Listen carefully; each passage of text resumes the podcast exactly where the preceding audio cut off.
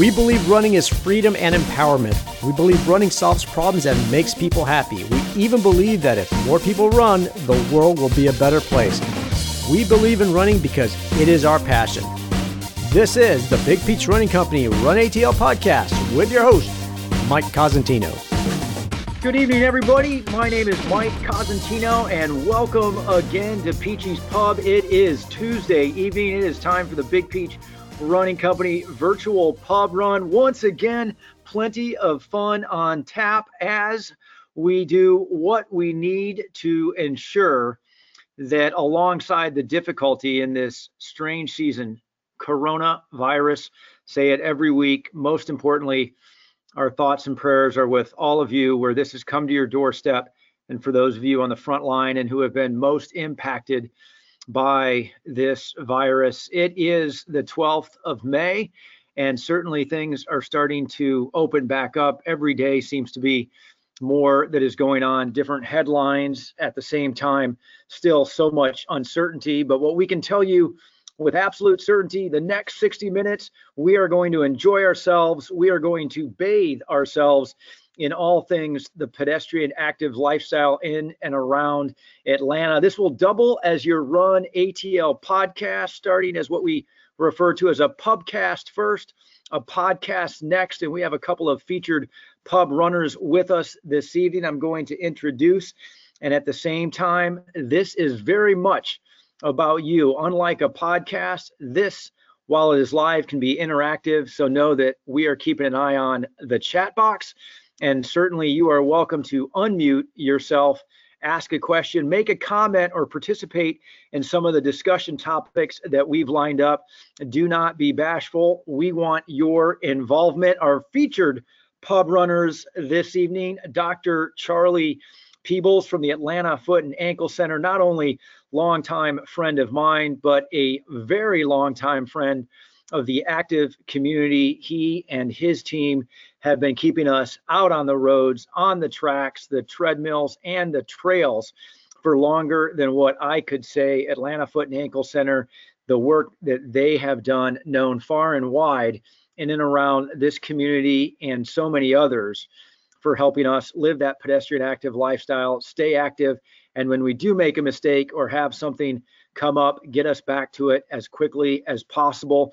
Also, the executive director, the Kyle Pease Foundation, he is my podcast companion. I think he now owns either the distinction or the unfortunate honor of being on a podcast more often with me than anyone else I personally know. It is my good fortune, his burden to bear, but nonetheless, Brent Pease is with us this evening, along with everybody else. Good evening, Charlie and Brent.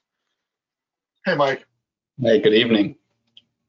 So let's dive right in. I'm going to go ahead and give you away, Brent, that we have taken on topics each week that give two sides of the fence in terms of, well, is it a good idea or not a good idea? First, I want you to know the topic, give everybody a little bit of time to think about it, to honor you, to honor you and your brother.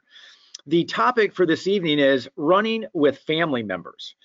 And you've told us stories that bring a smile to our face, perhaps even a tear to our eye and some warmth to our heart.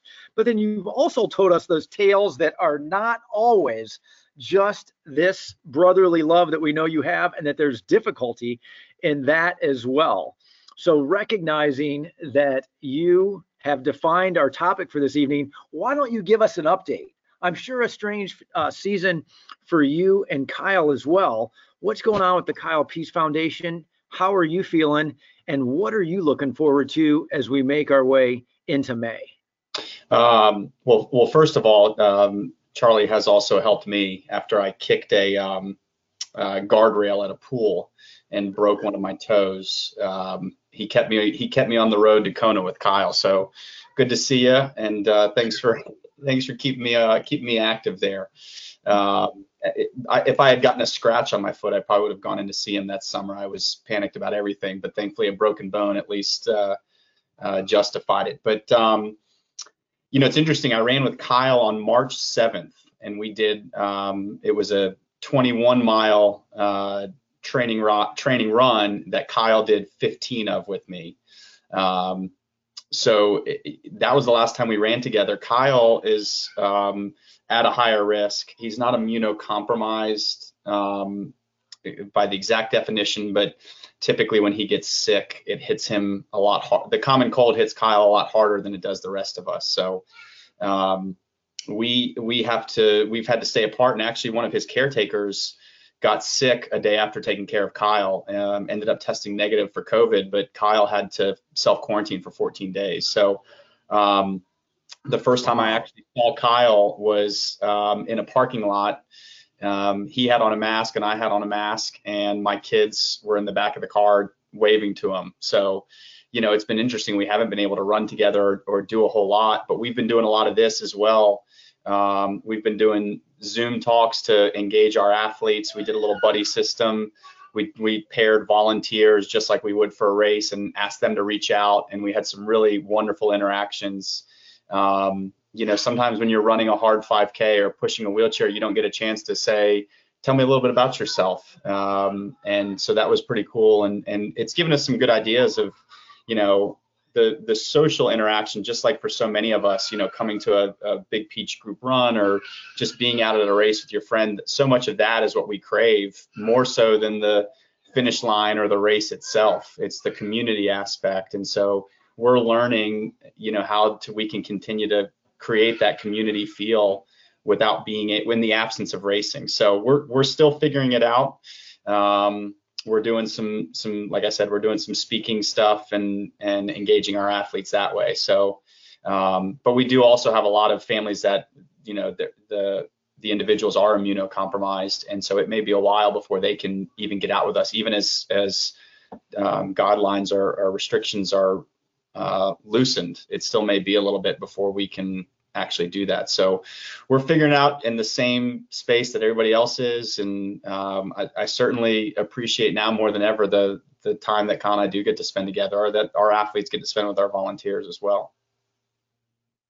That's awesome, and I love the fact that you guys have been mindful of those guidelines, obviously for good reason, and that there is still that special indication of when you get to see someone you care so much about these days, it means even more given how many hours that you've spent together, not just being brothers, but training. we're going to come back. For those of you who do not know Brent and Kyle's story, we're going to give you opportunity to connect with it. For those of you who know them or know the story, we're going to get a chance to get some updates from them. Also, for those of you who like to just simply walk out of the pub with more than what you had when you came in, do know that we are giving away a copy of Beyond the Finish. That is their book that was released last year, big year for the Pease brothers. That is something you will want to stay tuned for. But first, one of the real silver linings, I believe, Charlie, and has been referenced by many who are already participating in this lifestyle, are the number of people who are out now walking jogging, running, hiking, because they have been in isolation or quarantined, perhaps with loved ones for so long. They've got some time on their hands, perhaps if they're not making the commute or they're not going to work as regularly. And my guess is that you now have guidance that you get a chance to dispel to a greater degree than what might have been the case a year ago today. So perhaps really, really predictable. But for our listeners who are part of that wonderful population who has decided to get started, get started again, or get started to take it perhaps even a little bit more seriously, it being that pedestrian active lifestyle, what are those one or two things you would say right out of the gates from an injury prevention standpoint to keep the discomfort to a minimum and get us all off on the right foot? What would you say just initially?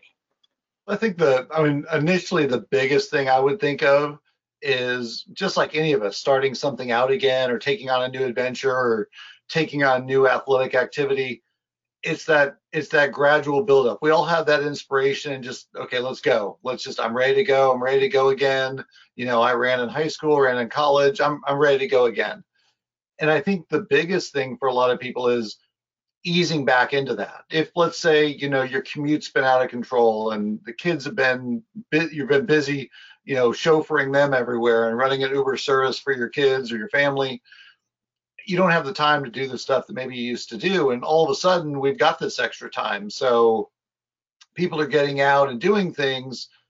A lot of times, unfortunately, though, I think the biggest issue is they're just not easing back into it. They're kind of jumping right back in, you know, where they may have initially walked, you know, around the playground with their kids. Now they're going for five mile walks.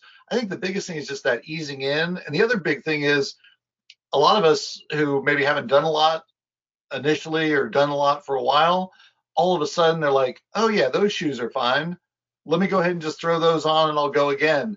You know, a lot of us just things like that, simple things like, okay, you know what, pick up a new pair of shoes, kind of get going again, start the whole process over and ease into it just like you would with anything else. Well, and I love that you mentioned that because it is, it's so easy. And we talk about this is a lifestyle. This is not a coronavirus diversion where now you started walking a few more blocks or running a few more miles. This would be a wonderful legacy if this is what prompted you to do it more often, to do it at all, and doing it sensibly is a requirement there. Charlie, let me ask you this for those who have been doing this for a longer period of time Brent mentioned one thing that he came and saw you for. I've had my own reasons. What are the most common things that you're likely seeing, whether it's on the backside of Corona, in the midst of it, or that you were seeing beforehand? And what are some of the trademark indications for somebody who just doesn't know that they might be feeling for these real common ailments or sources of discomfort? Well, I think, you know, coronavirus aside, I think the big thing is we went from winter with colder weather, rainy weather, all that kind of stuff into spring. And these last, I mean, thank God these last eight weeks have been great weather. I mean, people have been able to get out, get doing things, everything along those lines. But it's the normal thing that happens in the spring where people kind of dust off the shoes, they, you know, grab the running shirt, you know, they can switch from their long sleeve stuff to short sleeve stuff and jump back in there and kind of get going again. So the biggest thing I think we're seeing is probably more stress related injuries. People, you know, stress fractures, you know, Achilles tendonitis, a little bit of plantar fasciitis. The other big thing with that is with everybody being home, everybody's got their shoes off all the time, a whole lot more than they maybe used to. Um, whether it be ladies that were normally wearing heels or wedges or whatever, or guys that were in their dress shoes all the time or sitting at their desk, all of a sudden they're you know, sitting at their desk, then walking over, running a homeschool program, running back to their desk, trying to get a run in. So I think a lot of it is, you know, even just in the house, people are walking around barefoot more. People are more active because they're doing a bunch of things outside. And the number of people through this whole process, anytime you drive by any of the, you know, the large home home improvement stores, you're looking at those parking lots are packed with people getting outside and doing stuff. So I think people are getting, you know, want to get out, want to be healthy, but just taking taking those precautions to kind of ease into it, as opposed to just jump in full force. That's where I think we, you know, the issues we've seen are more stress-related injuries in those regard. People that have walked for years, all of a sudden, hey, now I've got some extra time. I'm gonna go ahead and start running, and they're not picking up running, you know, five minutes of running, five minutes of walking, they're like, I'm just going to run because I've got to get out, get the escape for just mental health. And um, so a lot of that's happening, I think. Well, I love the fact that you paired not just those who are getting started, but all of us as we get into this new season. Days are longer, temperatures are unbelievable. We've had a just an awesome spring, and we're all amped up and perhaps not thinking sensibly about how quickly we jump back in. For those of you who are not familiar with Charlie Peebles, again, a principal at Atlanta Foot and Ankle Center, AtlantaFootandAnkleCenter.com to get more information. But right now, he is always one of our favorites as it relates to question and answer. So whether you come off a mute or use your chat box, if you've got something that's already bothering you, or if you have a friend who is asking you questions about something that you can't diagnose, but you still want to look like you know it all, this is the time to ask the question. Charlie is more than happy to take those questions and give you the information that you need to keep you and your loved ones moving right along. Brent, one of the things that we talked even recently last week, in fact, Rich Kenah was part of our group in the pub, and there is no doubt that running events and group activities in and around the sport of running and walking is going to go some kind of transformation. What is it looking like for you, or what would you say things might look like given the fact that, of course, you and your team were going to be at the Peachtree? You had a whole litany of events coming up, including Big mm-hmm. Peach Sizzler, big marathons in major markets. As you look at the rest of this year and kind of into the future at big scale events and those places where it was always so cool to see the Pease Foundation, what goes through your mind? That's a that's a great question. I, I haven't quite figured it out yet, to be honest. And I think a lot. I, I think a lot about it. I think um, first of all, I think some of the smaller local races are going to be able to will be the first ones to come back online. And I think the emotional response that people will get, both the new marathoners, the people that have dusted off the shoes, or the, you know, the the guy, uh, the mom or dad that's all of a sudden said, you know what, I'm going to run with this spare time. Um, you know, there's going to be that same kind of response that you get when 60,000 people, you know, descend on Piedmont Park after a, a, hot and sweaty 10K.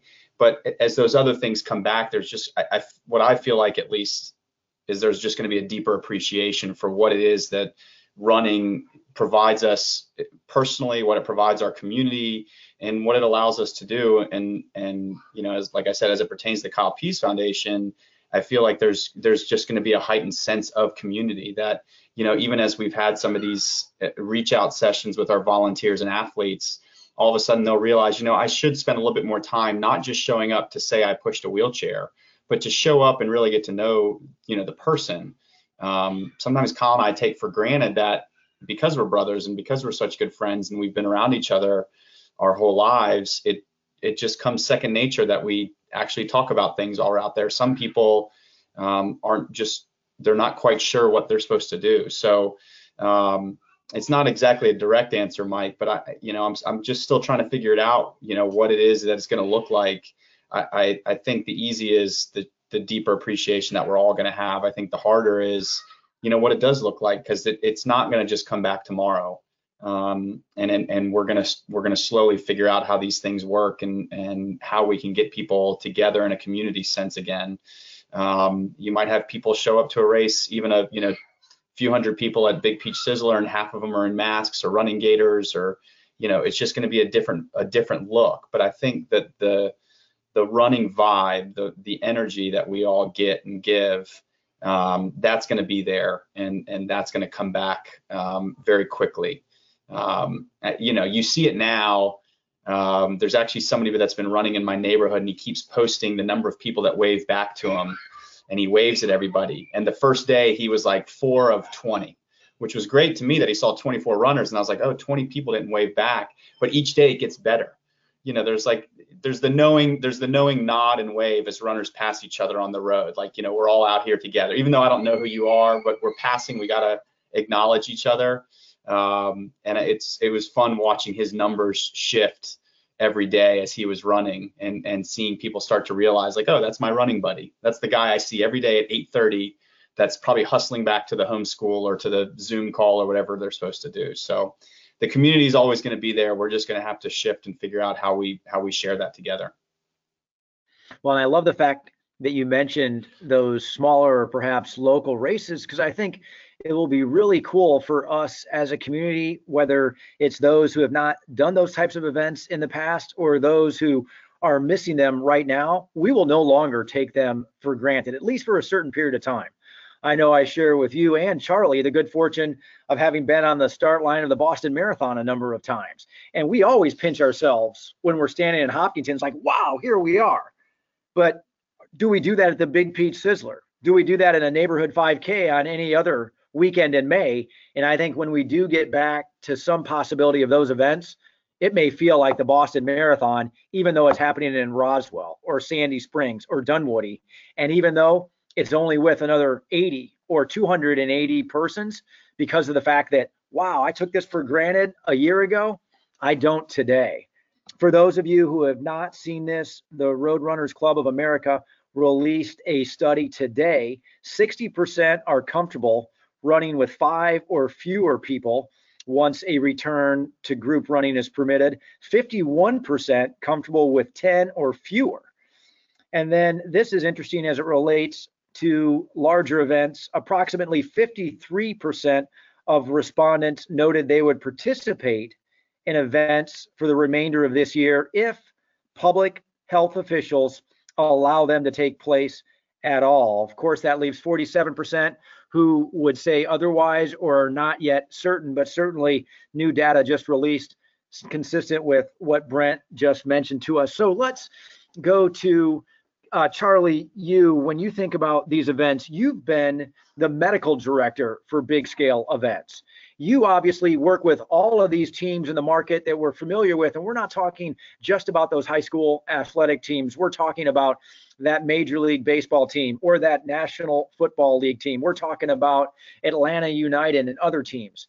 You're kind of right at the pinnacle of saying, well, I'm used to dealing with somebody who ends up with a stress fracture at the middle of the race known as Peachtree. I get when somebody comes to see me after a game at Mercedes-Benz Stadium.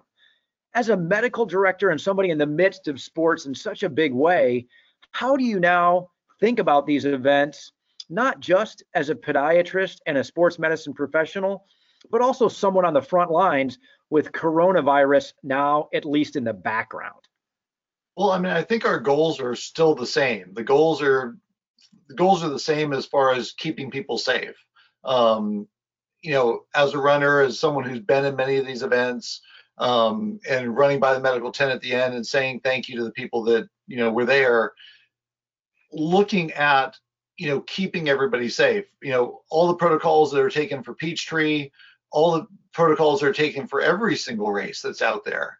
Um, I think it's a challenge because we don't we don't know enough about the enemy we're facing, um, and we're still learning more and more each day. So, and not only are we learning it as medical professionals, but everybody's learning about it each and every day. Um, you know, we have races during flu seasons. Those things happen. This is you know a kind of a little bit different animal in the fact that we just don't know as much about it. So the big thing is going to be safety and I don't know what that's going to mean exactly. I think a lot of it's going to be people are going to need to take some personal responsibility for that, whether it be getting antibody testing done to see if they do have that immunity. But we don't even know what all that means yet. And we don't even know if those tests are good enough yet. I mean, you hear discussions all the time between the NBA and Major League Baseball, and all the, all the talks that are going on today about Major League Baseball coming back. We just don't know what that's going to look like. And those those environments can be controlled to some degree. When you bring, I was talking today about, you know, Peachtree, bringing people from every state and many nations together in a race like this is going to be a challenge because of crossing state lines, because of just health issues, people are different, you know, health issues all the way around or health standards. And, and even as crazy as it sounds, Peachtree going from the 4th of July, where we had to deal with a lot of major heat issues. I mean, we've had 19 degree temperatures on for Thanksgiving races. So you're looking at two different aspects in that regard and trying to get people safe. Well, the biggest thing right now, it's you know seems to be with CDC guidelines is you know using masks not necessarily to protect yourself, but to protect everybody else um, when you're out in public, and monitoring what's going on with you. And that's, I think that's a challenge from that standpoint um, all the way around. I don't know what that's going to look like as we start looking at bigger events. I mean, I agree that the smaller events are going to be the big accomplishment to start things out, to get people together, to get people in a big group and get things going again while maintaining that spacing. I mean, it could be, you know, where people are going off at different times. I don't I don't know what it's going to look like in the future but it's certainly going to be a challenge. And I'm working through some of those processes. And but I think the ultimate goal for all of us in the medical profession is keeping the people we're responsible for safe, whether that be a sprained ankle, broken ankle, heart attack, or in this case, the coronavirus and keeping people safe from that standpoint. Excellent. Well, certainly that has always been paramount, and I know is the case for all of those who are on the front lines then of those local events or those big time sporting events. One of the things that, of course, we have to talk about, and Brent, I'm going to ask you this first because I think perspectives have always been at least somewhat mixed. And I think there are possibilities out there that perspectives are changing, and that is on virtual events. At first, it was a very niche activity. I think it started to steadily grow in popularity as some events with cool themes or what ultimately became perhaps sustainable, even just economically, started to get some traction. And of course, now, for the reasons that Charlie just mentioned, for the things that you so well know, virtual events are a much bigger presence in and around this lifestyle. Does the Kyle Pease Foundation or you personally have a perspective on these events or any plans perhaps as you look into your crystal ball in terms of what role they'll play with the work that you guys are doing? Uh, can I just say we're still figuring it out to everything tonight?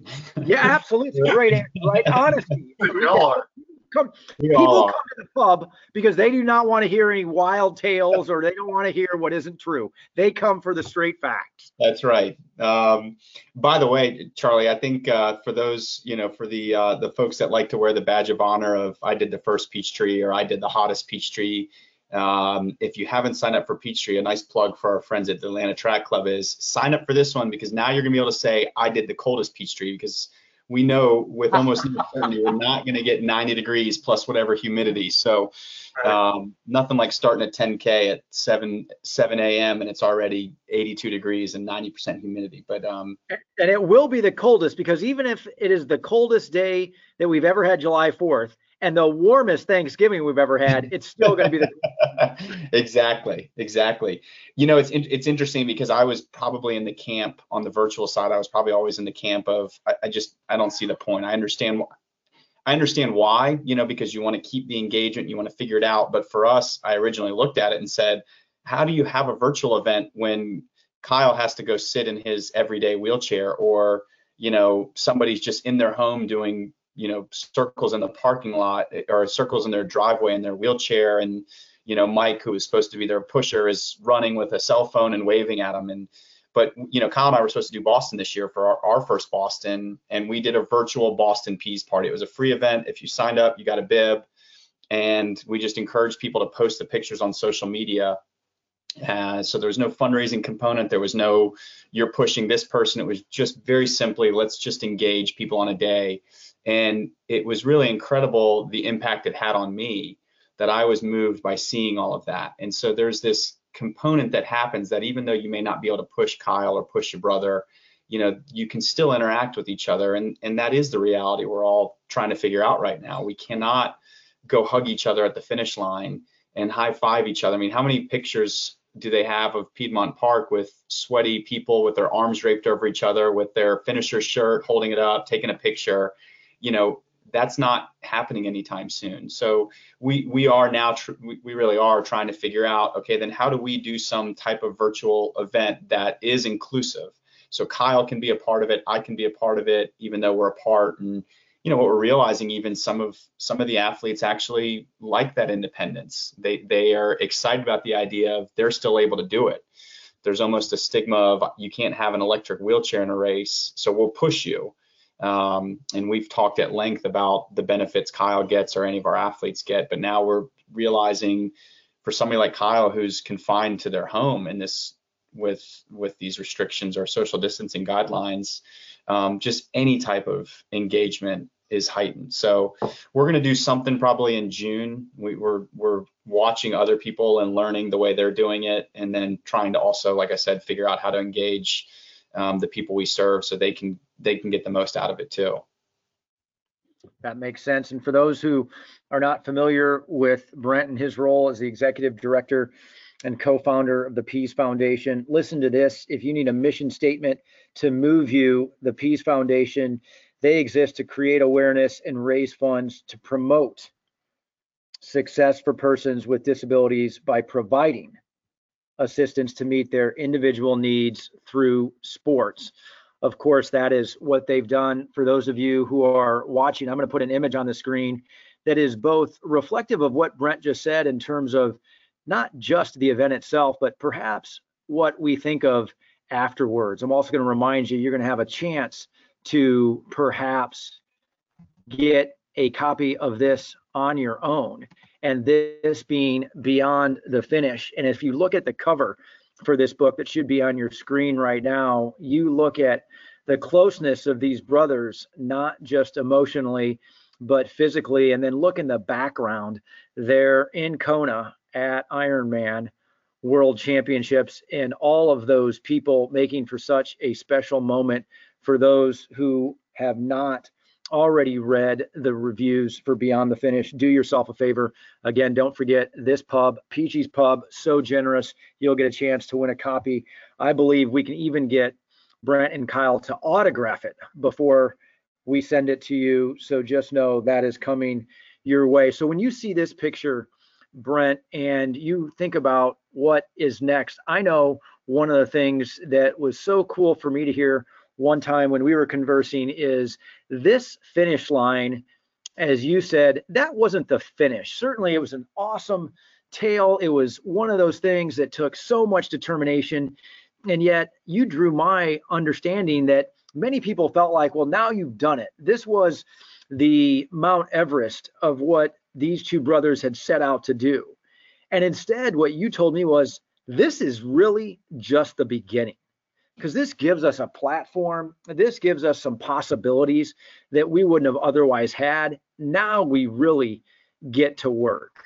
So, all events and coronavirus aside, what are some of the things that, as you look at 2020 and in the last 12 months, what are those things that you just can't be too satisfied with what the foundation has done and those lives that you've helped improve?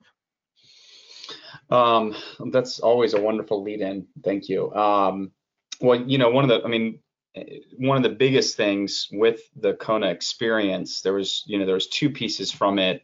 One was just a, a simple message we got from one of the athletes that texted Kyle before the race, and he said, "When you're in the World Championships, we're all in the World Championships."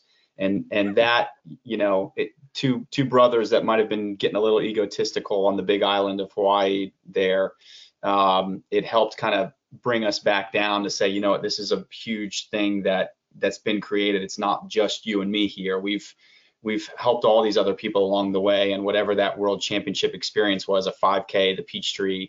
Um, so that helped to kind of realize all those personal victories that had happened along the way. But the the fundraising from Kona actually allowed us to make our first two full-time hires, both of both of which were people with disabilities. Um, so Kevin Enners, um, we hired, uh, who is a graduate of Kennesaw State, and Justin Knight, uh, who was one of the first athletes we ever met. Um, and but but both of them came to us, you know, through a different circumstance. It's really kind of what prompted what Kyle and I said to you. And Justin did an Ironman in 2015, and his reaction was not I want to do Boston or New York or Peachtree or whatever it was. His reaction was I want a job. And we realized that, you know, so many of these people, young adults, especially in particular with disabilities, you know, they didn't get that experience of sports that we all did growing up that gave you this, you know, understanding of teamwork or this sense of accomplishment. They hadn't reached some of those milestones.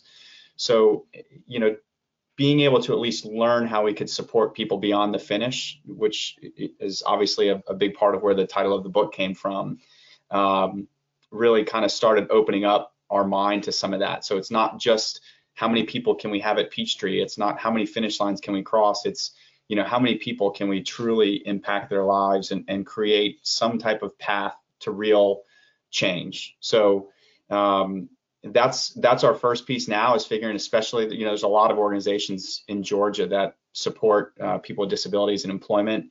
Um, physically, severely physically um, disabled people are not always included in that. Um, so we're learning how to do that, and and we want to, you know, we had started talking about actually um, at the beginning of this year of, you know, trying to create some type of physical training facility, either through partnership or through our own work, that is inclusive. That you know, you and I, Mike, might be in there doing some hip and mobility work, and you know, trying to do things so we don't have to, so we're not uh, on the X-ray machine there with Charlie, but um, but also that Kyle could be alongside us, learning how to improve himself as well. So it's it's it's conversations around if sports is is the springboard, how do we do more beyond that? So we were just starting to dip our toes into it with hiring a couple of people with the with the proceeds from Kona. Um, so we want to just kind of figure that out, and we're we're we're leaning on our um, we're leaning on our athletes to teach us because we don't know. And Kevin is a wonderful example. He's got a college degree, but he uses orbital technology to, to type. So he can type about five words per minute. Um, and I, will I'll share it with, I can share it here in the comments, but if you go on our YouTube page, he created a thank you video for our sponsor and it's him on his trainer doing Sufferfest on the computer. And he's, and it's his words through his voice uh, software through a machine called Otovi. Um, but Kevin's had to teach us, and I've even told Kevin, I said, you have to remember, I learned how to deal with Kyle first. So you have to teach me so I understand because I, I don't know. Um, and I've not worked with I've not worked with somebody that can type five words a minute. So you know, there's not this simple back and forth on email. There's not a text exchange that can happen. It's if I need him on a on a webinar at 6 p.m., I need to make sure that I'm you know thoughtful and that I put all the information. So we're we're we're slowly learning. Um, you know, it's a marathon, and we want to figure out not just the racing, but um, what we can do beyond that for them. Well, I uh, I want to come and D2. I see you out there, so I want to know that you have a story to tell. I didn't even know you were going to be out there, but I'm gonna come to you. So just know I'm putting you on notice, my friend. In the meantime, I have a question for Charlie, but I also just got one from Bob Wells for Brent that I think is actually better than the question for Charlie because it makes me feel better. The question for Charlie, it's about plantar fasciitis. That doesn't make me feel so good. So I'm going to go ahead and leapfrog that question and go to Bob Wells's question for Brent, and that is, to what degree is Kyle truly aware? I think this is a great question of his racing and his accomplishments. I mean, you guys have been to the peak. You guys have summited and you get a chance oftentimes to have the conversations with others. I obviously know the good for have the good fortune of knowing both of you. So I have my own estimation, but I'm going to let you answer for your brother something you don't get to do very often. To what degree do you think he's really aware of his level of accomplishment? Um, he's Bob. He's very aware. Um, Kyle is an extremely competitive person. Um, the, the Peachtree Road Race actually is the only competitive push assist race in the country, and something that Kyle and I helped pioneer and work with Rich and his team to grow that. And I, I say that because the very first year that we had a competitive race set up, Kyle and I lost. So the race that we helped establish for people like Kyle and myself to race together, we lost. And Kyle didn't speak to me for the rest of the afternoon. He was very upset that we had lost. In fact, my mom had to tell him to call and apologize to me at the end of the day.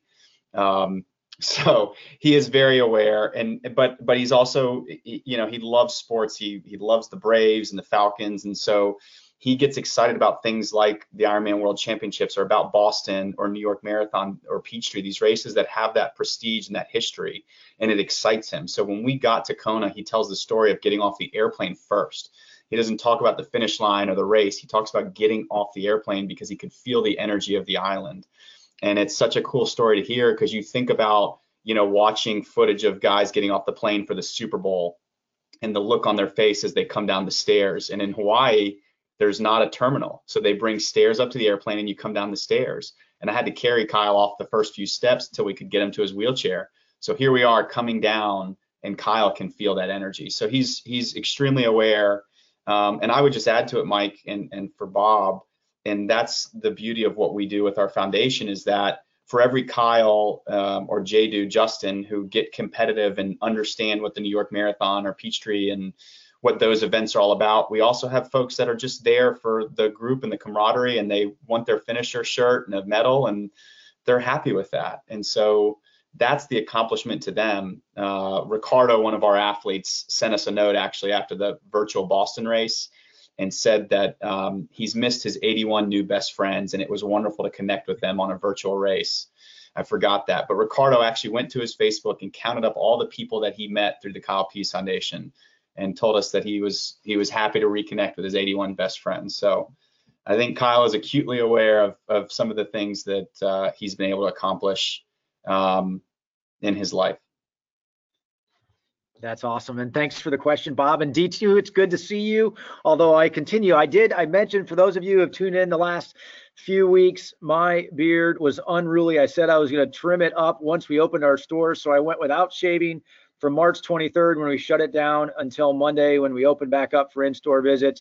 But I cannot seem to get all the gray hair to disappear. For those of you who are getting a good look at D2, you would not know that he is approximately the same age as I am, looks so much younger with all that dark hair on his face. D2, we've talked the last few weeks with some of those who participated in the Olympic trials, and it was fun for me to go back just a couple of months because so much has changed. But not knowing whether you were going to be able to join us, one of the things I wanted to do with Brent in our presence and talking about the great work that Kyle Pease Foundation does was try to give everyone a sense of what you gave me the sense it was like when you had a chance to push for the Kyle Pease Foundation last year. Now that you're here, in your own words, to some degree, describe that because my guess is that is just as cool as what it is to kind of listen in and feel a part of the Olympic trials like those athletes were able to give us the last few weeks. Uh, yeah, so it was it was very cool. Um, I think I got notification via email that I was going to be pushing Kyle, and so I got really nervous because you know I know Kyle and and and Brent typically is the one pushing Kyle, and Brent is a phenomenal athlete. I mean, he's fast pushing Kyle, and you know I couldn't if I wasn't pushing a wheelchair, Brent could still beat me across the finish line pushing two wheelchairs. That's how good Brent is. So I had some pressure. I felt the pressure a little bit and I was a little concerned because I'd never pushed before and I didn't know kind of what it was going to be like. Um, but Brent was was was really cool. Uh, everyone uh, at the foundation was was very cool and um, and just kind of helped ease my concerns.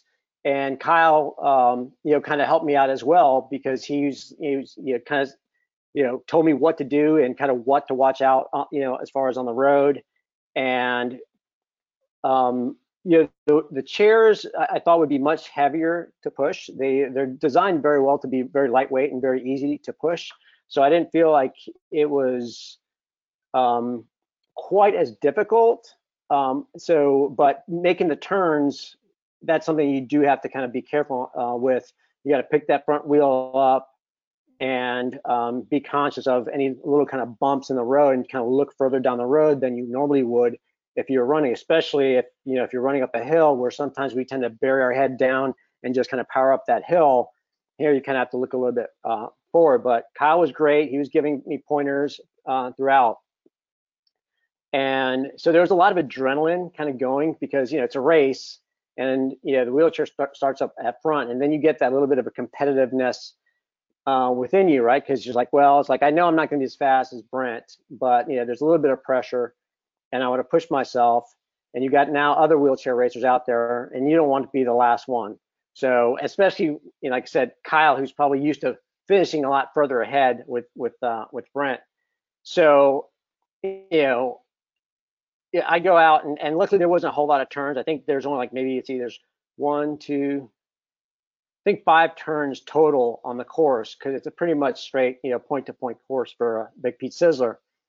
And you know, there was a part of me that was a little bit concerned. I was like, well, how do I do, how do I take water? If I need to hit the, the aid station grab some water, how, how do I do that? And I was, I basically said, hey, Kyle, if, if you need water, let me know. And, and I'll, and I'll pull over and he never wanted water. And I was like going, okay, well, I'm going to keep going because I don't know how I'm going to run and, you know, slow down enough to grab water with one hand while pushing him, or do I stop completely? Because none of that was practice. And I was like, well, let's just go. He never asked for water, and I kept asking him. He was good, and I was like, all right, we're going without water. So ran the whole thing without stopping, and I had a great time. I I I, ran a, a pretty good pace, and but I was definitely dehydrated uh, dehydrated at the end. But it was, you know, I think between the adrenaline and the rush of everything, and just you know doing something like this that was so different. I wasn't running for myself. I was running, you know for Kyle and for all the other athletes, you know, um, push uh, push assist athletes that were there, it just gave me a little bit more purpose, and it was something different that I wasn't running for myself. So all that gave me a lot of energy, and I just felt really great about it. And it's just I, I, I would, you know, if if I never had a runner's high, I definitely had some sort of high, you know, from this event and and doing this and volunteering. So I, it was a great experience, and I would recommend anyone, um, you know, to do it because I it was it was awesome. Excellent. Well, I remember what a mark it had on you and getting a chance to hear firsthand almost right afterwards some of your thoughts and certainly hope that there are many others, whether they're listening to this live or as a podcast, that would check out all the good work that Kyle and Brent are doing, would connect with Brent in a way so that they're up to date with the ways they will get the community involved in that mission that we talked about earlier. Okay, the question that may have super long standing value, it is this, and it is maybe something that has greater ramifications than what I'm reading into, and that is plantar fasciitis, colon. How do I get it to go away forever? And so I don't know if it's kind of like the coronavirus where we're wanting to just wipe it off the face of the earth, or if this is more individualized where how do I get it to go away forever? And it's just, even if everybody else has it, for me as an individual, how would I get it to go away so that I don't have to keep dealing? I'm assuming there's maybe a recurring issue here. So, Dr. Peebles, I know plantar fasciitis is something that is perhaps way too common.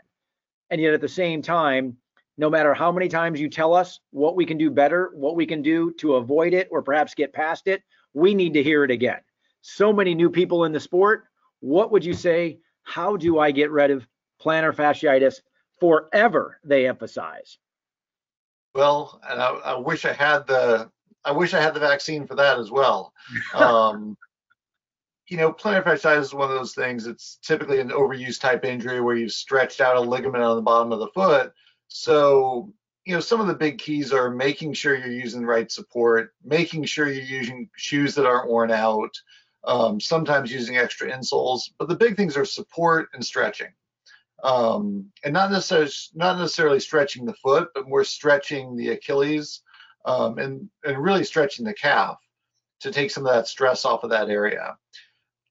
I think the biggest issue that becomes people, you know, for the most part, they may use insoles in their shoes, they may use the right shoes, they may use the right support, but I think all of us tend to, when things start feeling better, we probably stop doing that stretching. It's not that constant reminder. It's kind of like if your tooth hurts, you're like, oh, I'll brush it a bunch of extra times, so maybe I don't have to go to the dentist.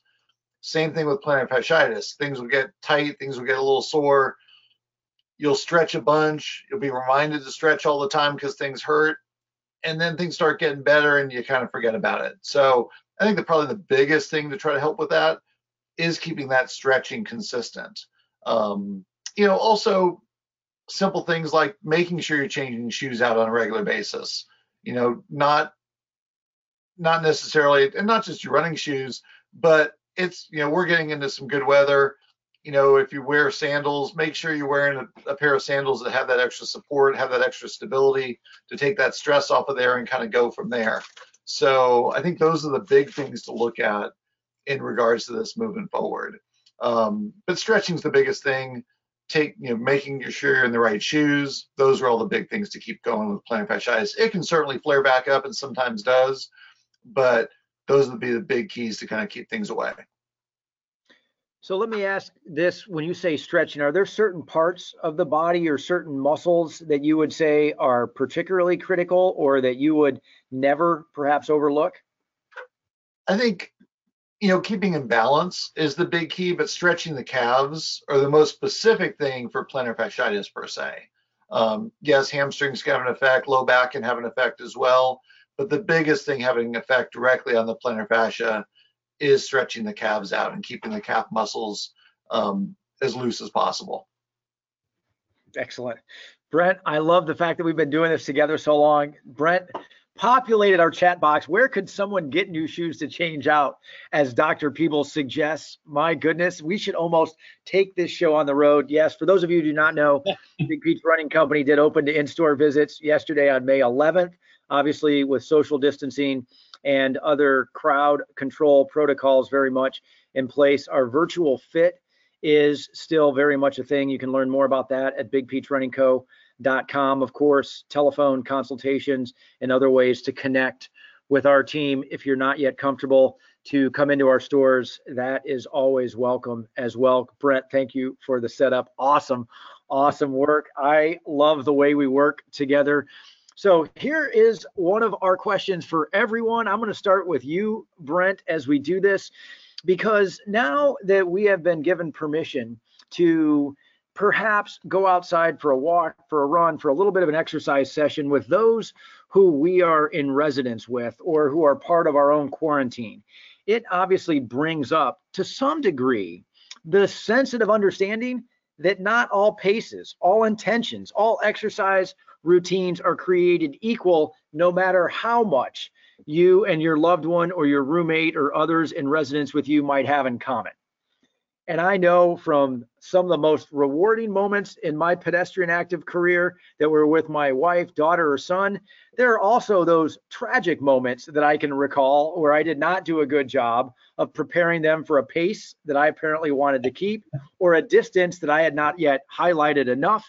So, Brent, as it relates to not the Kyle Pease Foundation or running shoes at Big Peach Running Company, but running with those who you love. What guidance would you give us so all of us can do it more often and do it well? Well, I would just, I would say, you know, be willing to be wrong. So, um, if you think you're supposed to be, you know, running at at a certain pace and that your children or your spouse or somebody else should be at that same pace, you might be wrong and you might just want to enjoy whatever it is. I, I, it, uh, coincidentally, my wife has been walking daily and uh, one of the days I was actually able to join her from this quarantine and I turned to her and said, this is too fast. So she was walking too fast for me. Um, and she pointed out that uh, she certainly wouldn't want to run with me. So um, I uh, I just happily picked up the pace uh, at least for that moment. So just be wrong because you know these are these are your best running buddies or your your your community for now. So um, walking at a really slow pace or running a little slower, you might learn a few things uh, and pick up a few things. Um, and by the way, D2, the, the trick with Kyle is not to ask him for water, just dump it right on his face. But um, I haven't done that to him in several years. So um, I don't know. That's that's my advice, Mike. I thought I did think it was funny that I, I couldn't keep up with my wife's walking pace. That's awesome. Before I give any personal take on that, Dr. Peebles, I'm coming to you, and then I have a question for you that's going to have to do with pain on the lateral side of the foot, but that can wait for a second. Follow up Brent's guidance. Tell us all how it can be done. Running with loved ones and those you care about, going for a walk with them, perhaps. What would you suggest so that we can do it as harmoniously as possible? I, I mean, I think the big thing is just enjoying the time.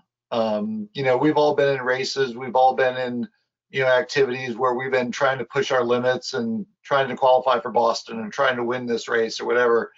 But to enjoy it, um, we've got grandkids now, so you know, trying to keep up with them and trying to enjoy, you know, going down and going fishing and walking to get there, just enjoying the exercise, enjoying being together, um, which is what I think we're all going to enjoy down the road here when we get back to events and things like that but enjoy the time with the ones that you're around the most.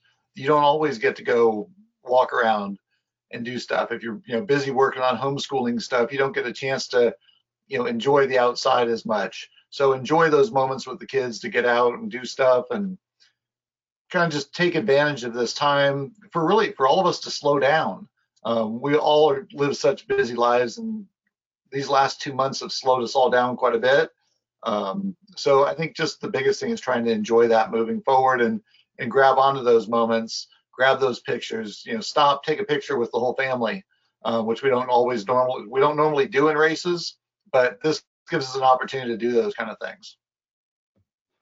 Gosh, that that is true. And I knew you were a grandfather, and yet you're giving me reason perhaps to shave all of my facial hair because you look way too young for that to be the case, my friend. So I will say this, and then I want to ask you the question that Mark gave us, Dr. Peebles, if you have your chat box, maybe pull it up as well. I was reminded of this one time by my wife. She asked whether we were training at the same time or whether we were doing this, which happened to be a trail run together? And I think it's a fair question. And if you and a loved one have decided we're training at the same time, I think gapping each other, perhaps some competitive blood that may come to the surface or get pumped through the veins is all good. But if you're doing it together and that is the real objective, then my goodness, do not worry about pace. Perhaps take the watch off. Do not look at distance accumulated or miles accomplished. Do it together and make the most out of it. There is a huge distinction between training at the same time and doing something pedestrian active together for sure. So Charlie, whether you can see this or not, Mark indicates that he made the mistake of going from sedimentary for a while to going all out. This is something that you referenced already. This is something we all have a tendency to do. And he did it until he injured his right ankle. He took a couple of weeks off and has started back again, but on a more measured and realistic distance. So some of the guidance you provided earlier, Mark is certainly validating with the approach he's now taking. The pain was on the outside of his foot near the heel, like he had rolled it and he's now gone from fairly severe pain to currently almost no pain. Seems to be going in the right direction. He's able to jog okay now. He's looked into the Sure Footing book, authored. Perhaps, you know what? We're so generous. We are of the people. We're going to put a copy of Sure Footing in that giveaway to go alongside Beyond the Finish, two books for the price of one and no cost for either as our prize today. So Mark has looked into the Sure Footing book but can't seem to determine if he had a stress fracture. Is there a way to determine perhaps whether someone has a stress fracture? And given Mark's question, any indication you believe that he might or might not? Well, I think the biggest, you know, the kind of the classic description of a stress fracture is if you can put one finger on a spot and it's just severe pain in that one spot, or there's swelling in one spot, and you can put pain, you can put pressure right on one spot and cause that discomfort or really significant pain, that's more likely to be a stress fracture. The fact that it's kind of calmed down and Mark's back to jogging is probably a pretty good sign. Another thing that can happen there on the outside part of the foot is something called peroneal tendonitis. It's chapter seven whenever anyone gets the book, um, but it touches base. Basically, it's a little inflammation. There we go. Chapter. Nice work, Brent Pease. There it is. Do you have a you copy of the book as well? Right here but that's that's most likely what's kind of come on. Um, one of the things building back up is trying to stay on a little bit flatter surfaces, as well as you know, if Mark's running back on the roads, to not run where run where the road is canted off to the side as much. That can typically cause a lot of that irritation. Um, but it's one of those overuse type injuries that occurs. If it's not a pinpoint tenderness, hopefully it's more of a tendonitis they can kind of work through, do some icing, and uh, get through that and keep the lifestyle going. Great advice, especially with that test that you can administer yourself, because I know that so much of it, you're either going to ask the questions when they get there or they're going to give you that type of information. I would imagine the diagnosis is easier when there has been some work done at home or by those who are feeling the discomfort. Great question, Mark. Thank you for putting that together. Charlie, while I have you, stress fractures obviously are incredibly frustrating. And Mark mentions the uncertainty of when you come back from it. I know that there can be stress fractures in all parts of the body. Let's talk about those really, really common in runners and walkers in the foot. So many bones in the foot. I believe, if I remember from conversations we've had in the past, more bones in the foot than any other part of the body. Any rule of thumb in terms of when it is okay to start jogging or running again if you had a stress fracture in your foot? I mean, I think obviously following what your physician said as far as seeing, you know, the results, the bone healing, all those kind of things. But I think my rule of thumb with most injuries is to make sure you're not favoring that. If you, you know, let's say you have a stress fracture in your foot, whether it be a second metatarsal, whether it be a heel, whether it be whatever, or really inju- any injury somebody has, if they're favoring it and compensating all of a sudden your knee's going to start acting up or something else is going to start acting up. And that's really sometimes those injuries last longer than the original stress fracture. So I think kind of easing into activities um, in that regard. And if you're limping or favoring, you know, take a little bit more time off, whether it be spending, you know, right now it's a little bit of a challenge because it's, you know, you can't cross train as much in the gym, but whether it be the pool or whatever, doing some things, you know, that's the time when you have an injury like that is to work on some of that core strengthening, work on some of those other things that we kind of take for granted and don't necessarily do as much because we want to spend the time out on the road. So the key is, I think, making sure you're not favoring it and you're back in your normal running gait or walking gait or movement gait, whatever the case may be, to kind of move things forward from there. And that's that's really the big key with it, I think, as far as the time frame, as far as when you return to running, is when that pain's pretty much gone to the point that you're not favoring it anymore. Excellent. Well, we are coming down the home stretch of our virtual pub run. Here is the question that will give you the opportunity to win not just one, but both books we've talked about. That is Sure Footing coming out of Atlanta Foot and Ankle Center, authored by Charlie's partner, Dr. Perry Julien, and the book Brent and Kyle Pease good work into the market last year in June. That is beyond the finish. D2 indicated he was a successful partner for Kyle, gave Brent the day off that particular day to encourage you to go to kylepeasefoundation.org and learn more. What is your guess as to the race that D2 did have the good fortune of pushing Kyle completing the race and creating a special memory for himself and for me. It may have been a passing thought for Kyle, but was certainly a special memory for D2. And it was cool for me to hear.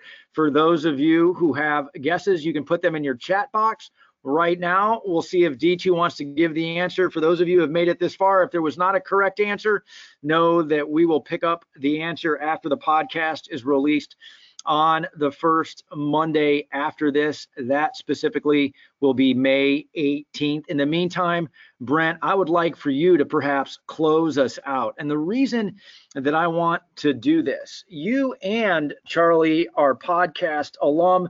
Hard to believe. We first had you episode 36. Dr. Charlie Peebles, even further back, episode number four. At this point, podcasts are so easy to consume, especially while you're out there being active and getting the most out of your respective day. You, I know, are on a lot of podcasts. You listen to a lot of podcasts. I don't want you to talk about the Run ATL podcast. I just want you to give us some good advice that you heard at one point and now have put in motion for you and Kyle. And whether it came from a podcast or some other area where you get resources. I know you have a coach. I know you do your own coaching. I know you're listening to athletes of every level. What is that good advice that you heard at some point that you still to this day cannot tell too many people and now once again have an opportunity to share it? Well, I, I think Charlie actually just reminded me of it, but when I first got into the sport was pre Strava and yet I was still comparing myself to everybody and um, I was told to just slow things down, and I kind of mm-hmm. looked confusing. And uh, my coach, who was telling me, said, "You just need to go slow to go fast." And it it put things in a, it puts everything in perspective now. In the moment, he was just trying to teach me that I wasn't going to get any faster by always trying to run hard.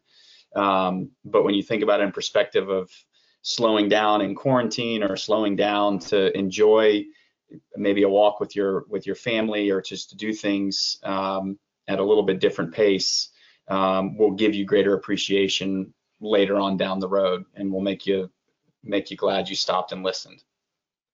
That is awesome. Awesome. Go slow to go fast. D2, those are words to live by, but so are yours based on the prize that is at stake. Would you be kind enough to reveal where you had your fine moment of crossing the finish line with Kyle Pease? Yeah, I actually uh, mentioned it in the story uh, as I was telling it, and it was Big Peach Sizzler. Yes. So we've got we've got two in the comments box that have uh, said said so uh, that guessed Big Peach Sizzler. Um, someone guessed Publix Gasparilla in Tampa, Florida, and I'm like, that I don't know where how uh, how they came to that, but that's that's a very interesting guess. I would love to do that race at some point. Uh, it is a flat course, although humid as Brent, more humid than it is here in Atlanta. Do you guys do Gasparilla, Brent? We do not, but it now it's on the radar. okay, excellent. I was going to say maybe somebody went to the website. I haven't heard stories from that, but I thought somebody went to the website. We are just so generous. Not to mention that since we've been out of the ability to get into the studio and give things away, both our friend Bob Wills and Jill, we are going to hook both of you up. We'll get those books to you.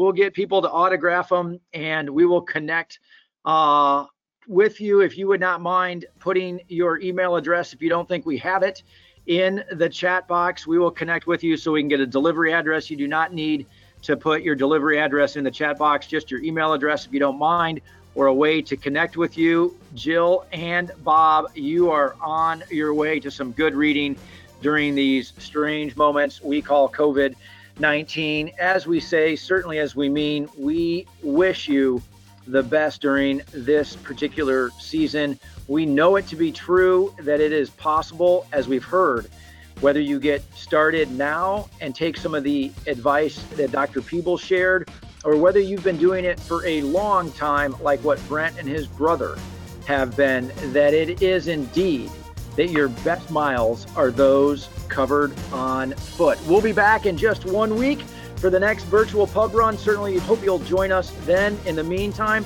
have a good evening and so long, everyone.